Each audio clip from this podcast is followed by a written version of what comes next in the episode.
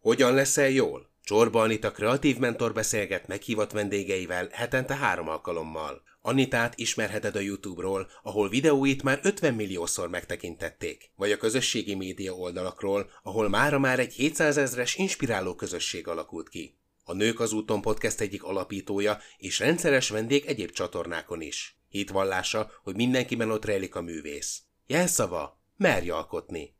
Most ő alkotott egy új podcastet arról, hogyan leszel jól. Légy jól te is! A mai adást az Inspibox támogatta. Az Inspibox egy olyan kreatív alkotódoboz, amely segítségével több kreatív alkotást lehet létrehozni. Inspibox. Élményekkel tele. Hogyan leszel hosszú életű? Erről fogunk ma beszélgetni vendégemmel, Kovács Andrással, egészségbiztosítási szakértővel. Nagy szeretettel üdvözöllek. Szia, köszönöm szépen a meghívást.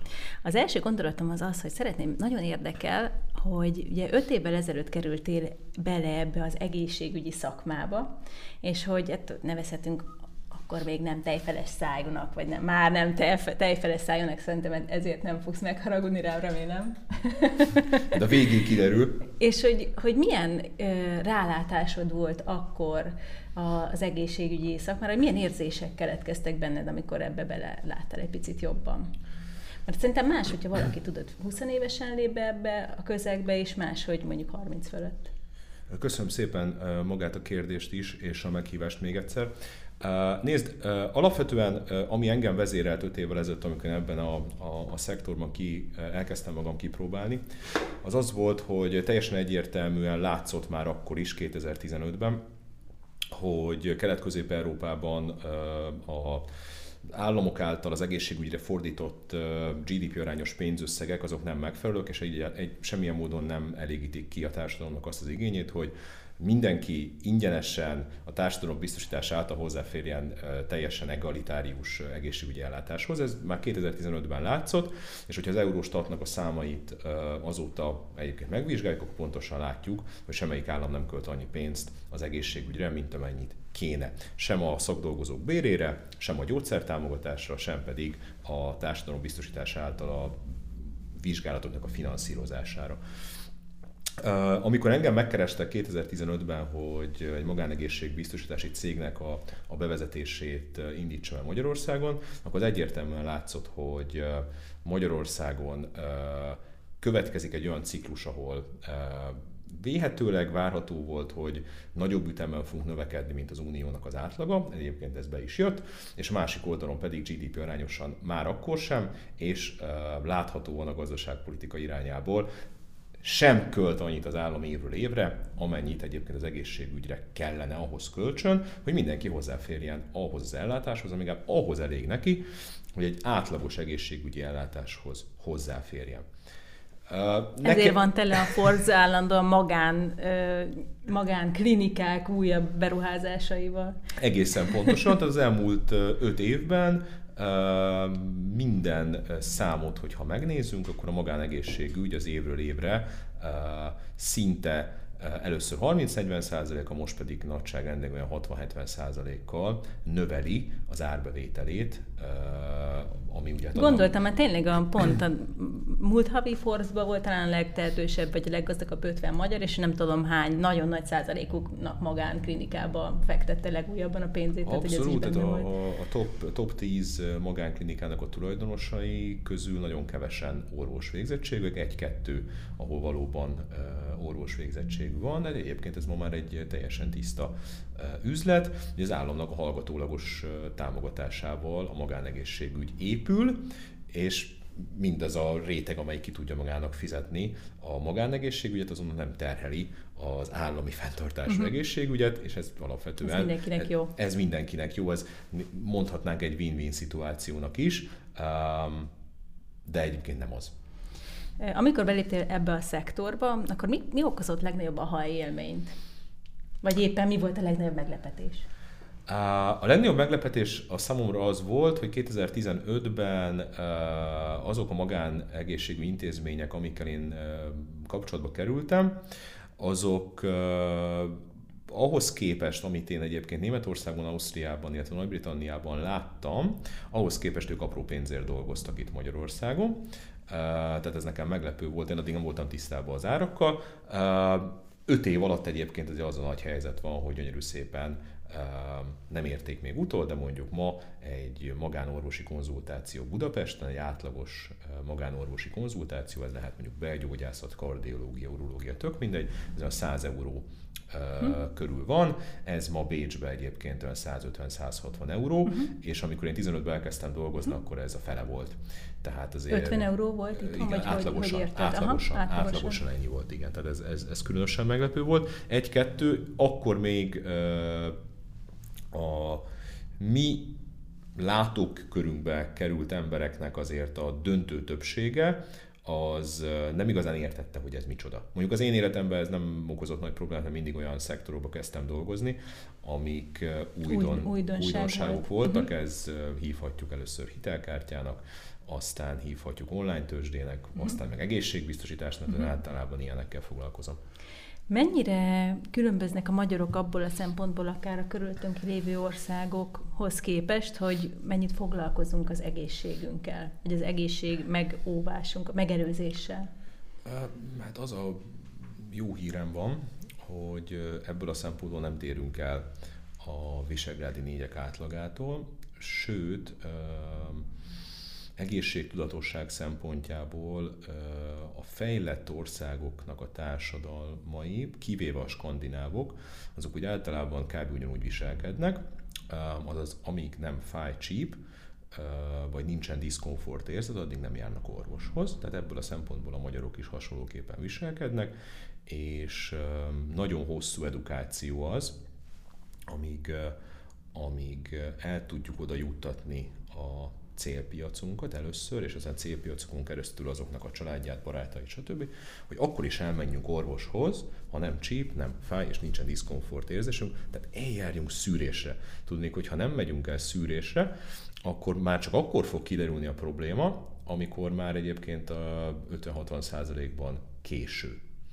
Tehát van olyan statisztika, amiben a magyarok nagyon jó helyen állnak, ez pedig az... Nem fogok jót hallani, Ez pedig érzem. az, hogy nem viselkedünk másképpen, mint egy német vagy oh, egy osztrák ebből de ez a nem jelent jót.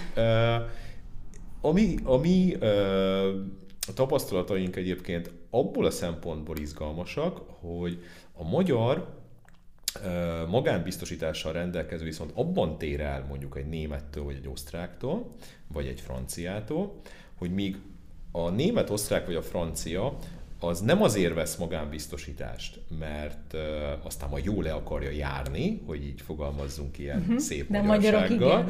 A magyar az pedig uh, a mi kutatásaink szerint onnantól kezdve megveszi a biztosítását, onnantól kezdve azt mondja, jó, de ha már megvettem, akkor szeretném is használni. De ez egy nagyon jó dolog. És ez mondjuk jó, mert így ebből a szempontból legalább szűré, évente egyszer egy szűrésre uh-huh. elmennek, és így tudnak kiderülni olyan uh, egyébként abban a stádiumban még kezelhető problémák, amik, hogyha nem megy el, akkor lehet, hogy három év múlva, amikor kiderül, akkor már mondjuk olyan problémát okoz, ami megrövidíti az ő életét. Volt is erre egy konkrét példád?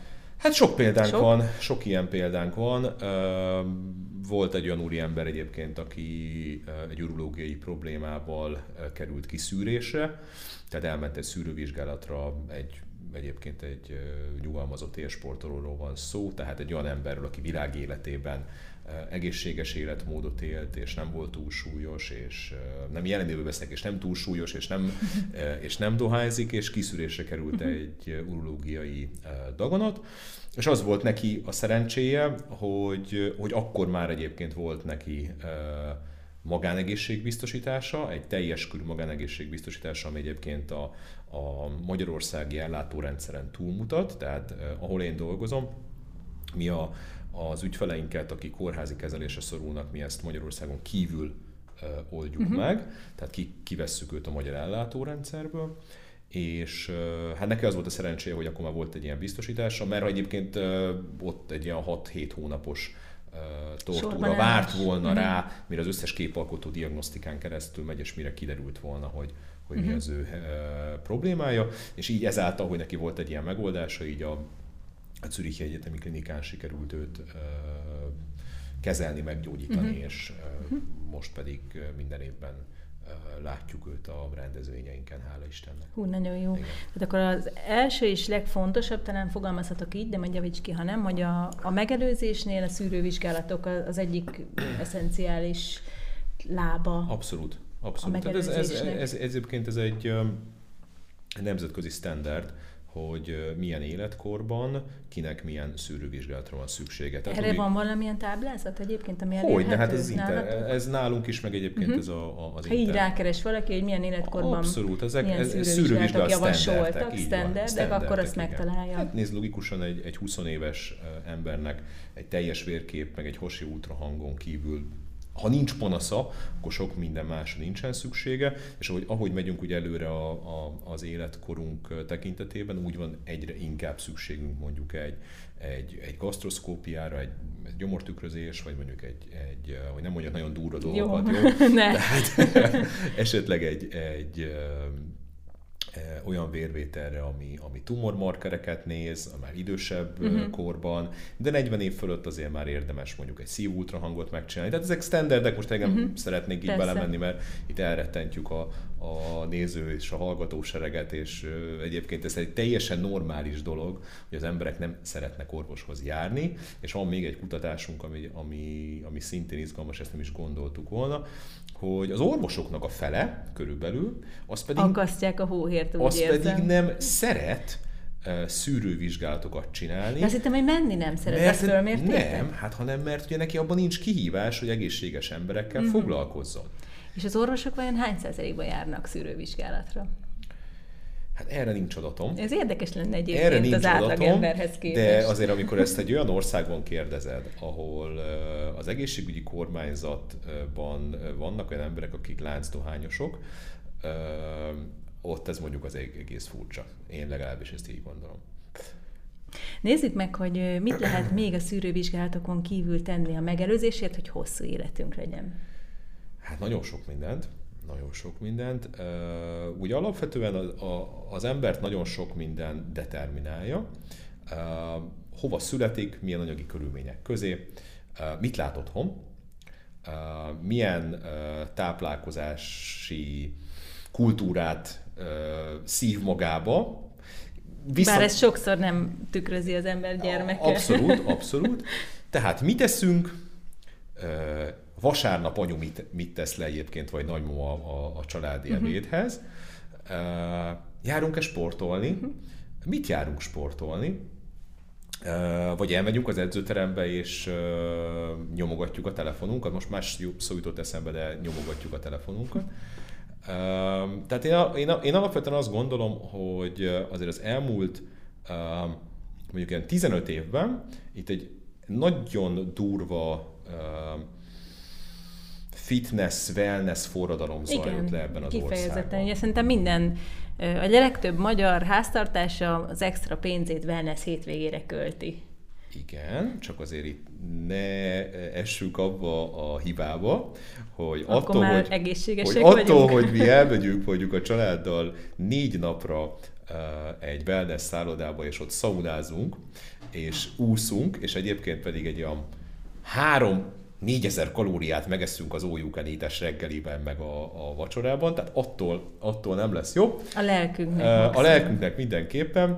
Én a fitness wellness forradalom alatt azt értem, hogy, hogy alapvetően, ha ma megnézed, hogy csak Budapesten hány edzőterem van, és hogy 15 évvel ezelőtt hány edzőterem volt, akkor a különbség az, az, az, az, nagyon az, nagy. Az, az, az óriási. És most vagyunk egyébként az európai átlag környékén, vagy, sőt, vagy hol, hol sőt, vagyunk? Sőt, sőt, tehát, vagyunk? Uh, igen, de, akkor még igen, egy dolog, igen. amiben jobb. Tehát három nagy forradalom történt uh-huh. egyébként az elmúlt 15 évben. Az egyiket úgy hívjuk, hogy gasztronómiai forradalom, uh-huh. a másikat úgy hívjuk, hogy KB, készítési forradalom, a harmadik pedig a fitness uh-huh. forradalom. De visszatérve a kérdésedet, én az azt gondolom, hogy, hogy jó pár lába van annak, hogy hogyan figyeljünk magunkra. Az egyik az a mozgunk eleget, a másik, hogy mit eszünk, meg mikor eszünk, és a harmadik pedig az, hogy eljárunk a évente egyszer az életkorunknak megfelelő szűrővizsgálatokra. Hogy tudom-e azt mondani, hogy én vagyok magamnak olyan fontos, mint mondjuk a 6 milliós, vagy 9 milliós, vagy másfél milliós autó, amit egyébként természetesen, hogy a téli-nyári gumit megveszem rá, évente olajcsere szervíz megvan, és kötök rá egy kötelező uh-huh. meg egy Ez kaszkot, egy jó ugye? hasonlat. Ez nagyon, mert, mert, erre azért figyelnek az emberek, Igen. igaz? Tehát ez nagyon fontos. És akkor megkérdezzük, hogy értem, de egyébként magadra ilyen szinten figyelsz hogy éves szervíz olajcsere, meg a biztosítás, ugye? Hát Most az éves szervíz az a szűrés, a biztosítás az egészségbiztosítás, hogy ez megvan-e? Ja, hát az nincs. Hát értem, de mondom, az nagyon fontos, csak mondjuk az a másik négy ember, akiért felelős, vagy hogy három vagy kettő vagy saját magad csak, az mondjuk éppen rajtad áll. Tehát lehet, hogy ugyanazt az energiát, amit mondjuk az autódra fektetsz bele, azt magadba, ha belefekteted, akkor az könnyen termőre fog fordulni. Azt már nem teszem föl, hogy mit sport, vagy azt, már nem, azt a kérdést már nem teszem föl, hogy sportolsz mert ez egyértelmű volt számomra a beszélgetésből, de mit sportolsz, és hoztad ezt a kis személyes tárgyat, ezt hogyan Igen. használod, ezt az okos órát? Oké. Okay. A sportolás az nálam úgy indult, hogy hát én olyan 18-19 éves koromig nem voltam a- az élbajnok a, a, a, mozgás kultúrának, uh-huh. tehát magyarul ez a tesi óra, és akkor annak ott be is Egyébként hihetetlen a- tesi órák, 30 év alatt semmit nem változtak. Igen, tehát ez, ez még ez a Borzalom. mai napig ugyanaz, és jelentősen is veszik a, a, a testnevelés Iránti kedvet is iránti elveszik. kedvet, ez, ez, ez a típusú kicsit poroszos Kicsit? fölmászol a bordás falra, ott maradsz, kussolsz. Kötélmázás. nagy- Nagyságrendileg. Hát nem, nem voltam, és, és az, az volt egyébként a, a legizgalmasabb nálam, hogy ahol én elkezdtem egy bankba dolgozni, annak az aljában nyílt akkor egy edzőterem, és szerintem ebben semmi reklámot nem mondok, mert ma már ez nem az ő tulajdonat, ez a Béres Alexandrának uh-huh. volt a, az első ilyen edzőterem. Ő is egyébként nagyon sokat tett azért, hogy, hogy fitness forradalomról uh-huh. beszéljünk. És ez ott volt az irodaház alatt, na most innentől kezdve nem volt mese, úgyhogy ott lett az első fitnessbérlet vásárlás, és én tulajdonképpen azóta edzőterembe járok, heti 2-3-4, 2-3-4 van akkor, ha nem írod be a naptárba. Ha beírod egy hónapra előre a naptáradba, ugyanúgy, mint az értekezeteidet, a megbeszéléseidet, meg ezt az interjút, Mhm. Akkor hogy mikor mész akkor edzeni, pont akkor pont annyit fogsz járni edzeni, amit beírtál a naptáradba, és egészen pontosan. Ezt az órát ezt azért hoztam magammal, mert ez egy, ez egy Apple óra, hogy bár nem fizetett nekem érte senki, hogy Az Apple senkinek de se fizet, nem van, értem De nem baj, de én viszont Apple hívő vagyok, tehát nagyon szeretem a, a, a, az ő termékeiket, és én ezt az órát, ezt egy évig kerülgettem, mint macska a forró kását, aztán fogtam magamba, és decemberben megvettem magamnak, két okból. Az egyik az, hogy nagyon sok hasznos funkciója van. Például az egyik nagyon hasznos funkciója, hogy mindent ki, ki lehet rajta kapcsolni, ami a telefonoddal összeköti, tehát mert úgy kapod meg, hogy minden pittyeg. A Viber uh-huh. pittyeg, a Skype, a Messenger, az összes létező dolog pittyen a karodon, tehát az gyorsan ki lehet mindent kapcsolni, mert egyébként nem tudsz vezetni, mert fél, Nézni fél kell. percenként valami jön. De ennél két sokkal izgalmasabb dolog van, hogy egyrészt pulzust mér, uh-huh. és aki jár edzeni, az pontosan uh-huh. tudja, hogy ha tudatosan csinálod, akkor egy bizonyos pulzus tartományba kell legyél. Ennek is utána tudtok olvasni a neten, hogy milyen pulzus tartományok vannak, hol érdemes, ki az, aki erőnlétet akar tartani. Vagy, Igen, illetve én vagy- futok most már futóedzővel egy éve, Mhm. úgyhogy erről már készült videót az Inspirációk magazin csatornáján, azt érdemes megnézni, mert ott ezekről is beszéltünk. Oké, okay, akkor, ak- akkor, azt mindenk, akkor azt mindenképpen nézzétek Mindenképpen, meg. Azt mindenképpen, és Ajánlom, és nézzétek meg. Pulzus, pulzusmérés, ez nagyon Pulzus fontos, meg tartomány. egyébként, hogy én csak egy nagyon másodpercre, nekem az segített a rendszeres edzést tartani, hogy mondjuk én edzővel futok. Mhm. Uh-huh. És azért nagyon ciki az edzőnek azt mondani, hogy hát ezt most nem volt kedvem megcsinálni. Úgyhogy ez is egy húzó erről lehet, ez nem nagy- csak, hogy nagy- beírni a noteszomba. Az nagy motivációt ad egyébként egy, egy személyedző. És a másik dolog, hogy ez az óra képes arra, hogy EKG-t is csináljon. Uh-huh. Akkor ez a legújabb, nem? Ez a legújabb, így van, és hogyha van kedvetek, és utána olvastok, akkor meg fogjátok látni, hogy darabszámra már több száz ember életét mentette meg ez az óra. Tudnélik, ugyan kiírja, hogy ő semmilyen módon, semmilyen egészségügyi Felelősséget nem vállal. de több száz ember, miután kiírta neki az óra, hogy nem színuszritmust mért, be ö, gyalogolt a kórházba, vagy egy kardiológushoz, és Mhm. ott mondta neki, hogy jó, hogy jött, mert egyébként most nem jött volna be, akkor lehet, hogy mondjuk egy három-négy óra múlva, vagy két nap múlva már éppen egy ö, tepsibe Mhm. ö, fejezte volna be a pályafutását itt a Földön. Um, hát ennyi volt a termék megjelenítés. Nem tudom, hogy elhangzik a beszélgetés, hogy a következő beszélgetés termék megjelenítést tartalmaz. Nem. De akkor itt ezt köz... Nem, mert nem szponzorált a Így van, akkor ezt most köz, közben elmondtuk, és uh, pont egy Steve Jobs, nem tudom, hogy Steve Jobs könyvet olvasom éppen, uh, valahogy engem nagyon érdekel az ő, az ő története, és uh, ő is egyébként uh, arról híres, hogy hogy amíg, amíg egyébként tudott, és volt rá lehetősége, addig olyan életet élt, ami egészségtudatos, ami egészségtudatos volt. De hát mondjuk pont az ő példája a... mutatja, bocsács, az ő példája mutatja azt, hogy mégis vannak sajnos kivételek. Hát igen. igen, bár ugye nem tudjuk, hogy mennyire járt szűrővizsgálatokra Hát azt nem Tehát akkor igazából ez a kulcs, ez egészségtudatosság, hogy odafigyeljünk magunkra, mint a saját autónkra. Nekem nagyon tetszett ez a, ez a hasonlat. Nagyon szépen köszönöm, hogy itt voltál, András, nagyon szuper volt a beszélgetés, hogyha nektek is tetszett, akkor dobjatok egy lájkot, illetve, hogyha bármilyen kérdésetek van ezzel a témával kapcsolatban, akkor nagy szeretettel várjuk a videó alá a kommentjeiteket, és szívesen megválaszoljuk őket. Remélem, hogy legközelebb is találkozunk. Iratkozzatok fel az Inspirációk magazin csatornájára, hogy így legyen. Sziasztok, szép kreatív napot! Sziasztok!